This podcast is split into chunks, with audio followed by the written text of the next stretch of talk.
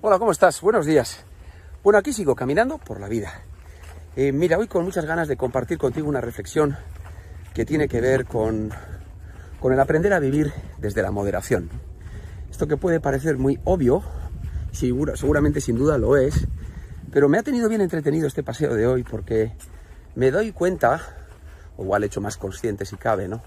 Que la importancia de, de vivir la vida eh, teniendo la prevención de no acercarse demasiado a las dos orillas de, del río, ¿no?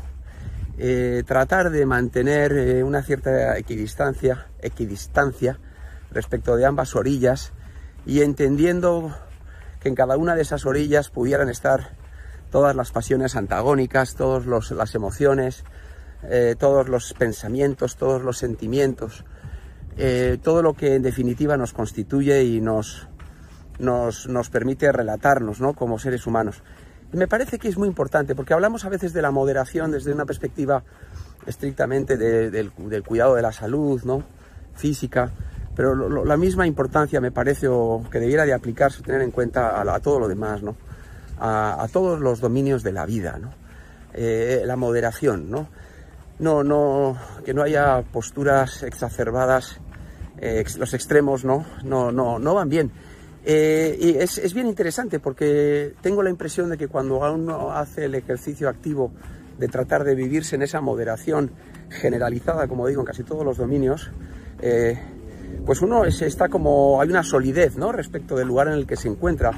Es como que uno viviera con una, le embargara una, una paz, una seguridad, ¿no? Voy a decir. Eh, además, claro, cuando uno se vive desde ahí, mmm, es más difícil recuperarse de, de los estragos que a veces nos trae la vida, ¿no? Eh, si uno se vive en extremos demasiado apasionados, como digo, en emociones o en, pensamientos o en posturas o en hábitos, en lo que fuera, la recuperación siempre se hace complicada, ¿no? se hace complicada. Eh, esto no quiere decir que uno se viva a veces desde una actitud absolutamente de indiferencia respecto de todo eh, y desde un, desapego mal entendido, ¿no?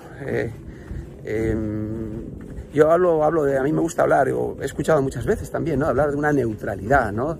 Ser, ser neutral, ser un hombre de paz en la vida, ¿no? Una mujer de paz. Eh, en todo, en todo lo que, lo que nos rodea, en todo lo que vivimos. Bueno, mis reflexiones. Últimamente estoy muy filósofo. ¿Qué vamos a hacer? Filósofo a ras de suelo, que me dijo alguien una vez. Maravilloso. Seguramente mi espiritualidad es muy superficial, pero bueno, eh, es la mía, ¿no? Es la que comparto.